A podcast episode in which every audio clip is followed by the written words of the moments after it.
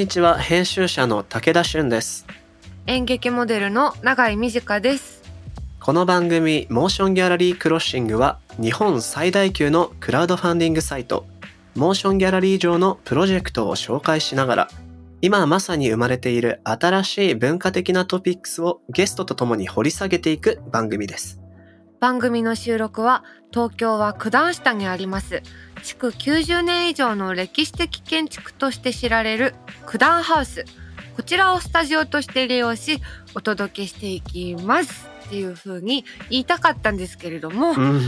あのね新型コロナウイルスの影響もありまして初回からなんとリモートでの収録となっております。そうなんですよ。永井さんとも実は初めましてが対面でできてないっていうねですね。はじめましてどうも、よろしくお願いします お願いします。でねこの九段ハウス僕も行ったことなかったんですけど写真を拝見しましてね、まあすごい建築ですよねすごいです。めちゃかわ委員長ですねこれは。ね めっちゃ可愛いんちゃですよねうん。ぜひ行ってみ。みたいなって思ってたんですけどそう九段下永井さんなんか思い出あります？九段下はあの乗り換えによく使うっていう思い出ですね。乗り換えの思い出はい乗り換えまくってますね九段下で。僕はね実は大学が近くで入学式とかね、あの武道館でやったんですよそうなんですか。そうそう、えー、かっこいいですねそれ。まあでも席に座ってただけですけどねそっかまあ立ってはまあでもギリ立ったっていうことでいいんじゃないですかそれ。ギリ武道館に立った男でいいですか？はい。立った男ってことですよ。じゃあそんな武道館に立った男こと僕 武田ですけれども。まあ今回ねこのリモート収録っていうことで慣れないとこもあるなと思いつつもまあうん。引き続き自宅待機生活は続いていくわけなんですがどんな風に過ごしてます、私はあの基本的にまあ動物の森とうんドクターマリオを行ったり来たりしてますね。わあそうか僕もね動物の森実はちょっとやってるんですけどあやってるんですね。そうやってるの壁紙変えたりでももっぱら釣りですね、僕はいやーやっぱ釣りって楽しいですよね。そうそうそう ずっとやっちゃう。なんてわちゃわちゃやってますけどそろそろ始めていきましょうかそうですね。はい、では武田俊と長井美智香がお送りするモーションギャラリークロッシング。初回となる今回は早速素敵なゲストをお招きしていきます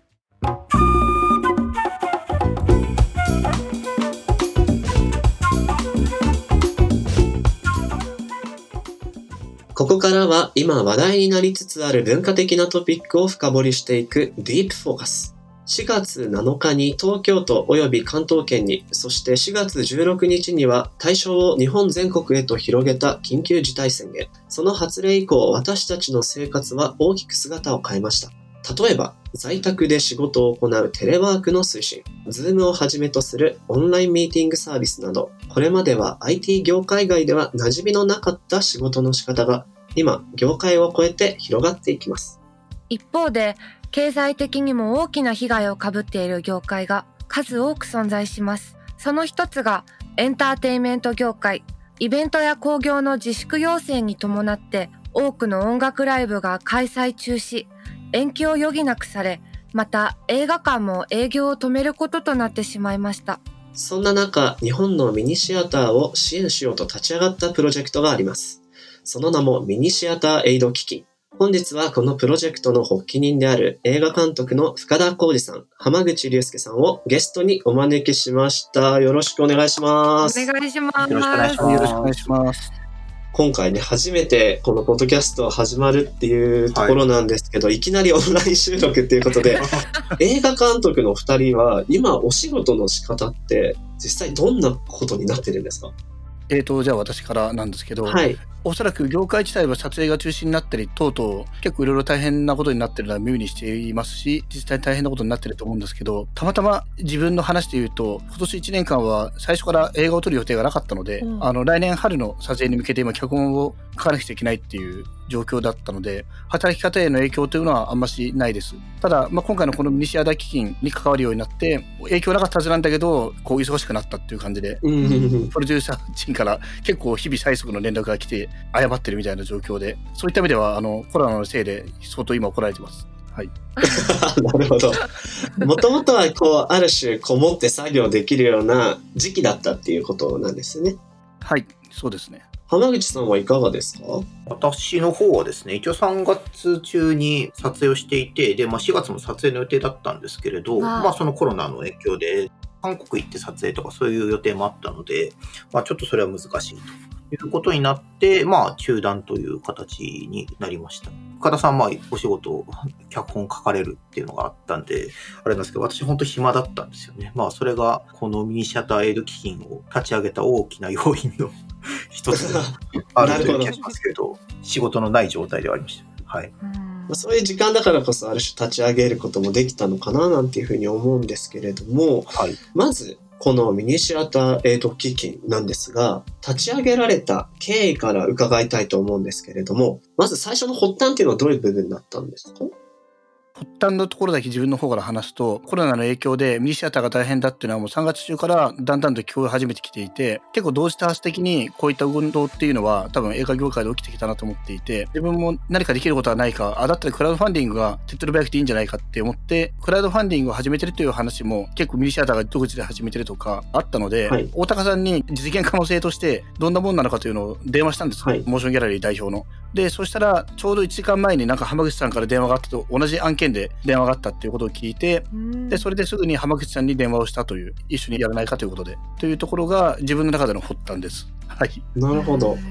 まあ、私の側から言うと同じような状況ではあるんですけど具体的な発端としてはあの名古屋シネマスコーレの坪井副支配人という方のインタビュー記事がノートで出ていて本当にその12ヶ月で、まあ、休館そしてもしかしたら閉館みたいな状況が、まあ、目に見えているということを読みましてでその坪井さんそしてその名古屋シネマスコーレっていうのは自分の作品を上映していただいたりしていたので知っている人が、まあ、実際本当に大変だろうとは思っていたけれどこんなに大変な状況に今直面しているのかということが分かったので、うんまあ、先ほども申し上げたように、まあ、時間が非常にありましたんで、できることはあるだろうということで、えー、ハッピーアーという自分の作った映画のプロデューサーたちをちょっと巻き込みつつ、大高さんに連絡をして、さっき深田さんがおっしゃったように、1時間後には深田さんから連絡が来まして、で、まあ、じゃあ一緒にやりましょうという話になったという感じです。まさかの誤差1時間っていうすごいシンクロ率じゃないですか。そうですね。はい。同じタイミングでセーブ・ザ・シネマの今中心的に動いている諏訪信弘監督からも何か収できるんじゃないかみたいな話を多分その大高さんに連絡した時にほぼ同時進行でもらっていたので大体その映画監督やっぱり自分なんかも映画脚本書きながらその横でツイッターとかでミニシアターの人がもう潰れるみたいな声聞こえてくると、うん、作ったところで来年ミニシアターあるんだろうかっていう。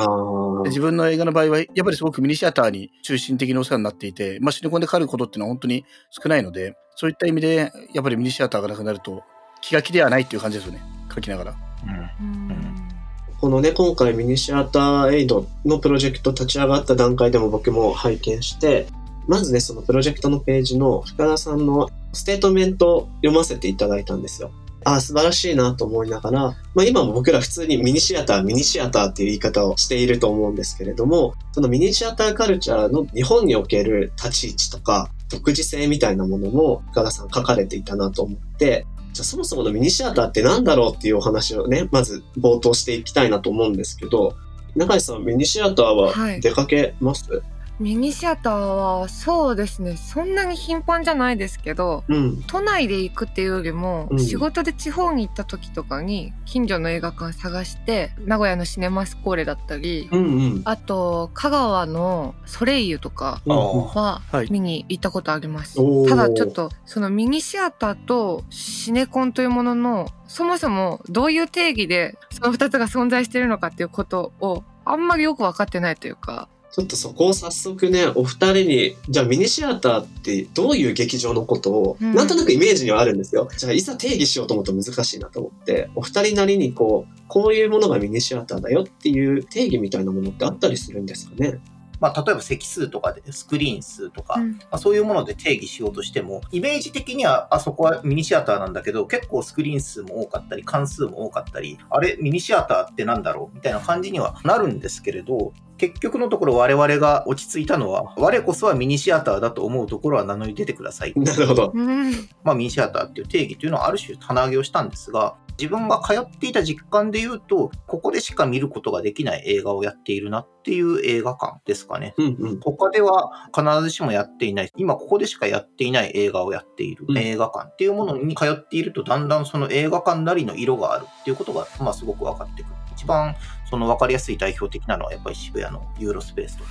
まあそういうところだと思うんですけど、うん。はい映画館独自の色、まあセレクションの色っていうのを持っているもの、まあかつては単館系とか言われていたところが、まあミニシアターなのかなということをざっくり自分の感覚としては捉えておりますが、どうですかね。うん、ミニシアターの定義これわからないですよね。一応なんか今回、あの、ミニシアターの定義っていう流れもありそうだったんで、そのウィキペディアを一応 見てみたんですけど、始まりが1968年の岩波ホールってなってるんですよね。ここはミニシアターの始まりであるって断言してるんですけど、でもウィキペディアありあるで当てにならないというのは、じゃあその日本各地のミニシアターって一覧が載ってるんですけど、例えばその豊岡劇場、兵庫県にある、なんかもう歴史はもっと古いんですよね。あのもう100年ぐらいの歴史があるっていう。このウィキペディアの時点でミニシアターの定義が混乱していて、よくわかんないっていうところうんうん。ではあるんですけど、でも結局映画ファンとして見に行っている時そうでしたけど映画を自分で作って上映してもらうとやっぱりその間に舞台挨拶とかで行くことが多くて監視の方と話すことも多くなるんですね。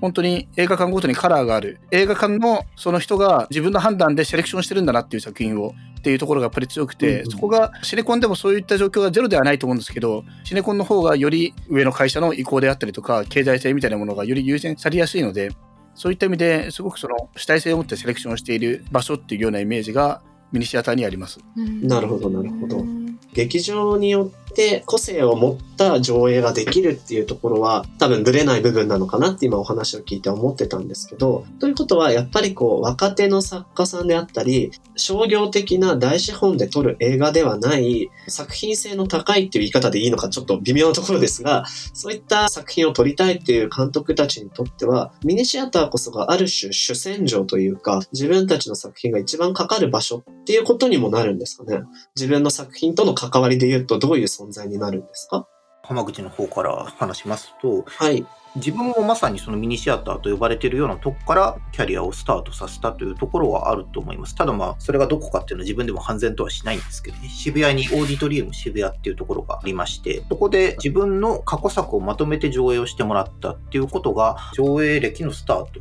みたいな感じになるんですけど、ただそれまでに、いわゆる商業映画っていう形で公開されたものは一個もなくって、自分のポツポツと作っていた作品っていうのが、まあ結構溜まっていたので、かけてくれるところというのはそんなになかったんですけれども、その時のプログラマーの杉原さんっていう方がいて、作品をまとめてやりましょうよっていうことを声をかけてくださる方がいて、ようやく始まった。そのことによって、まあ自分がどうも映画監督と言ってもいいのかもしれないっていうような気持ちになったことを覚えています。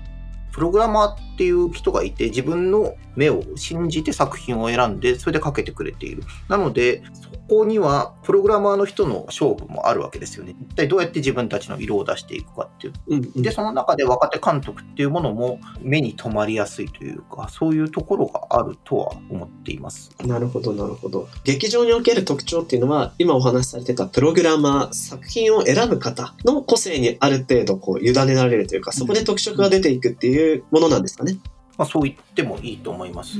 むしろそれがないとなかなかミニシアターっていう風には思えないっていうところもあるとは思います。どうですかね、深田さん。ああはいそうですね。自分も自主映画を作っていた頃から初めて自分の映画を映画館で上映させてもらうというきっかけになったのはアップリンクファクトリーなんですね。たまたまその時友人の映画が上映されていてそれを見に行った時に担当の鎌田さんという方だったんですけどその方に自分の2001年に「椅子」っていうタイトルの今回その、えー、とミニシアターエイドのサンクチシアターでも上映させてもらうんですけどそれを VHS で渡したんですね。いわゆるそのペアとかも落選しましたし、ちょこちょこっとその自主上映で上映していたぐらいだったんですけど、それをあの渡していたら半年後にいきなり電話かかってきて、まあうちでやれないかと。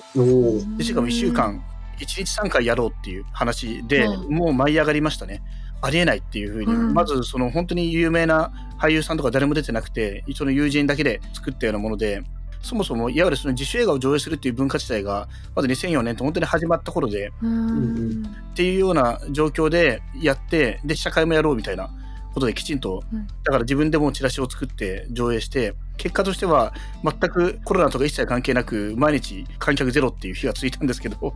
あの、それで結構工業的にはもう大変だったんですけど、うん。初めからもうそんなリスクがもう目に見えている地雷のような作品でも、まあそれはなんかいまだにその鎌田さんっていう人とたまに会うと、やっぱり深田君、椅子があれが一番面白かったよねみたいなこと言われて、これは褒められてるのか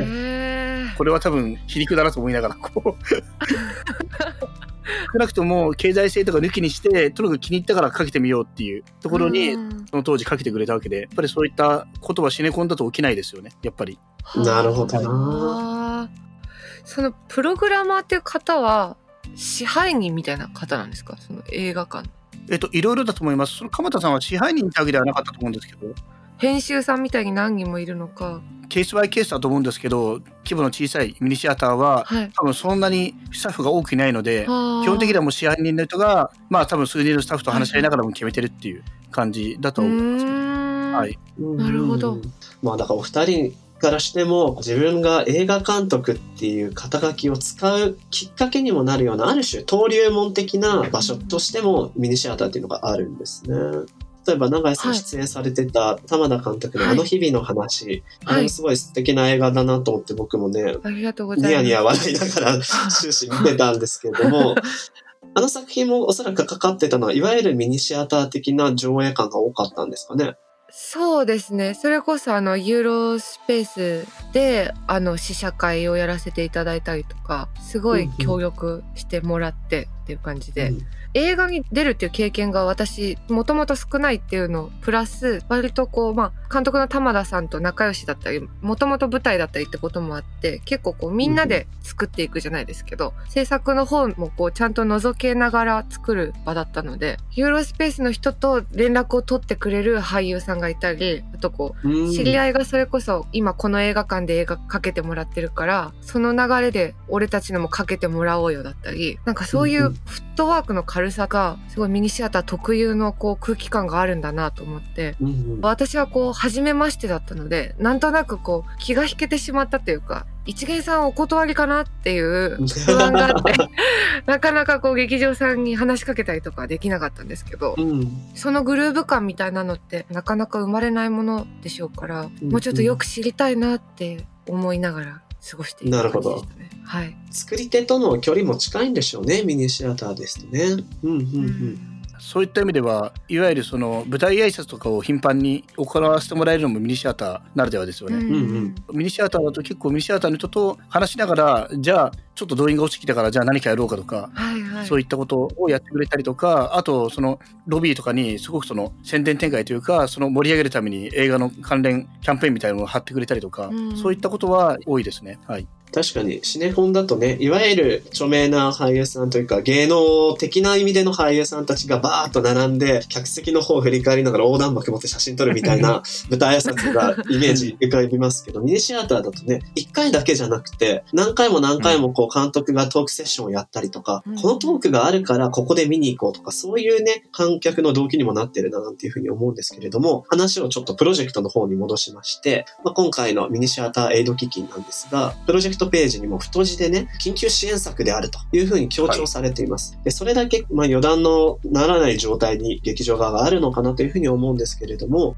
緊急事態宣言発令以降にいろいろな変化がミニシアターの方たちもあったんだろうなと思うんですがどのぐらい危機的な状況かっていうのもお二人がご存知の範囲でいいのでちょっと教えていただけますでしょうか？日々刻々と変わっているという感じはあります。その我々がプロジェクトを立ち上げたのは本当に4月の2日とか3日とか、まあ、そんぐらいだと思うんですけど、それから緊急事態宣言が出て、その時点ではまだ休館していなかった劇場が休館を余儀なくされる。で、それがさらに全国に広がって、今、ほとんどの劇場が閉めざるを得なくなっているっていう状況があります。劇場の規模によっで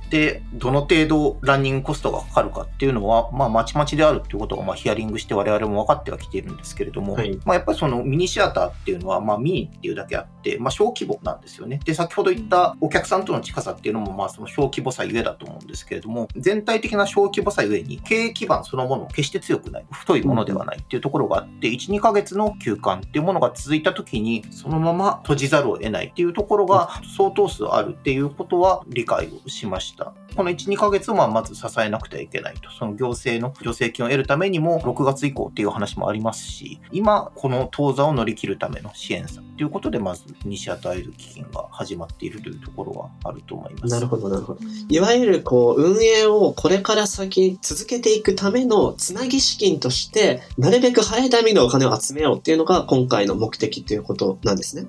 そう言っていいと思います。やっぱり今回のそのコロナの映画業界に限らず、もうあらゆる分野が大変になってますけど、やっぱりこれって普段その平時にどれだけきちんとそういった状況に備えているかっていうところの弱さが全部出てきてしまってると思っていて、極端に少ない文化予算であるとか、あるいは映画業界の中でもお互い補助し合うシステム。今回映画ファンがクラウドファンディングという形で入れてくれているような状況を多分平時から行動の中になんか入れ込んでいかなくちゃいけないんだろうと思うんですけど、そういったことがやっぱりなされてなかったという状況があって、じゃあそのこういったことが起きてから、じゃあそのシステムを作りましょうかって言ったらとても間に合わないので、今、やっぱセーブ・ザ・シネマの活動の方では署名活動とかしていて、それもすごく重要なんですけど、いわば保証を出す。で、それで今、刻々と保証が、状況も変わりつつあるっていうのはあるので、それは重要なんですけど、うんただとにかくこの1、2ヶ月の間で潰れてしまったらもう元も子もないし、映画監督はうん。貧乏になっても国員になっても生きていれば映画監督だって名乗れば映画監督になれるんですけどミニシアターはそうはいかない劇場はやっぱり不動産を持っていますし、映画館を作るっていうのはすごい容易なことではないのでだからまずはうんみんな大変だけどそのこの12ヶ月をとにかく緊急策で乗り越えるためにクラウドファンディングがやっぱり一番シンプルで手っ取り早いだろうっていう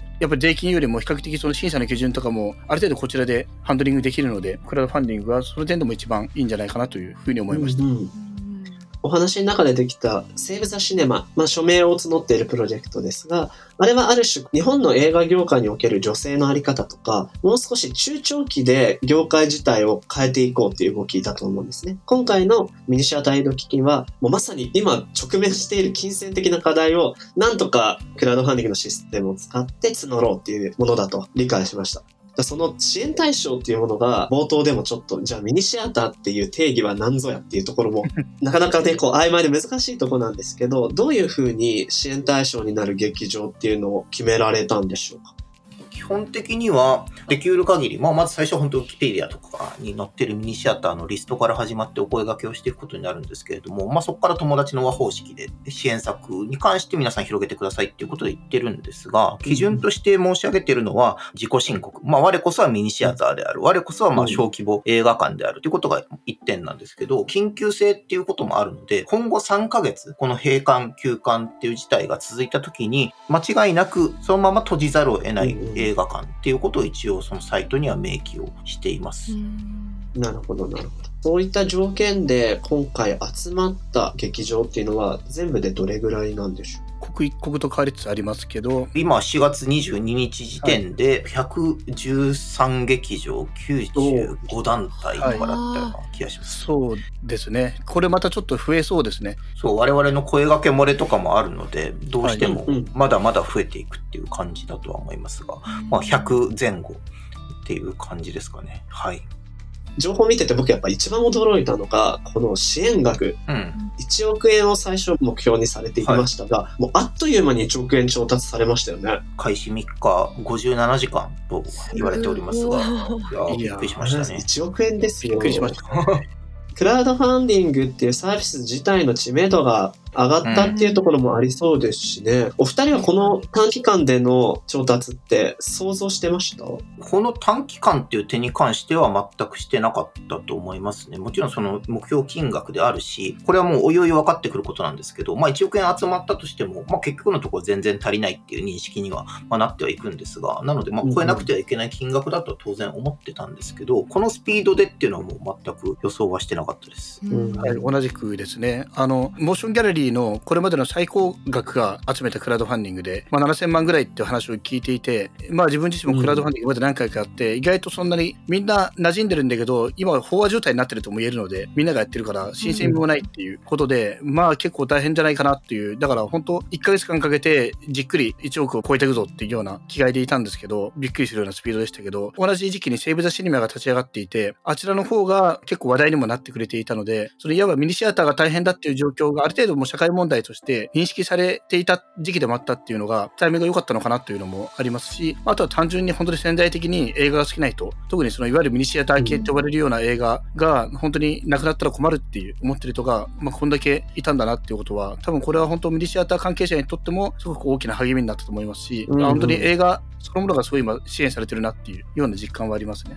いや、おっしゃる通りだと思います。うん状況はね、このすごく危機的な状況ではあるんですけど、こういうプロジェクトが立ち上がって、この短期間で金額が集まったことで、勇気をもらえる劇場の方だったり、ミニシアターファンも少なくないだろうなと思っていて、うん。僕の周りでも、僕ももちろんミニシアター好きですけど、いわゆるシネフィルみたいな友達、一日に何本も映画館はしごするような子たちって、どっかね、所詮自分たちみたいな映画マニアはみたいな少しこう、車に構えた感じで、たまに自分のことを喋ったりしてるんですけど、そういう人たちもね、あ、やっぱり自分たちが映画好きって間違ってないんだとか、なんかそういう形で世の中動いていくんだみたいな勇気にもなるんじゃないかなっていうふうに思いましたね。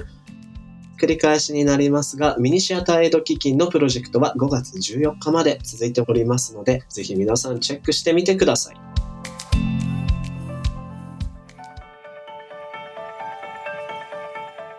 というわけで、モーションギャラリークロッシング初回無事にエンディングまでたどり着きました。永井さんどうでした？いやなんかなかなかこう映画に出ててもその、うん監督さんたちと制作についてとか配給についてまでお話しする機会ってないのでうん。すごくいい時間を送らせていただきました。ですね。うん、作り手のお二人が劇場を守りたいっていう形で立ち上げたプロジェクトだから、その思いも伝わってきたし、そうですね。単純に知らないこともね、多かったから勉強になりました。はい、ありがたいです。うん。この番組なんですけれども、ハッシュタグも作ってみましたよと。ハッシュタグは MG クロッシング。MGCROSSING、MG クロッシングです。ぜひ番組へのご意見、ご感想、あるいはこんな人呼んでほしいなんてリクエストもあったら参考にしたいので、ぜひお送りください。そして、ここで番組、モーションギャラリークロッシングの収録会場である九段ハウスからのお知らせです。これまで多くのイベントを行ってきた九段ハウス。世界中が閉ざされているこの状況だからこそ、オンラインでアートを楽しめないか。そんな思いからアートイベント、作らない都市計画をオンライン上で開催いたします。写真家の篠山紀信さんほか様々なアーティストの方々に、これからの都市のあり方を表現していただくこのオンラインイベント。開催期間は2020年5月6日水曜日から5月31日日曜日です。すでに公式サイト上ではコンセプトムービーが公開されていますが、どのような形になるのか、まだまだ謎に包まれたミステリアスなこの展示、公式サイト上で事前登録をしていただくと、初日5月6日水曜日、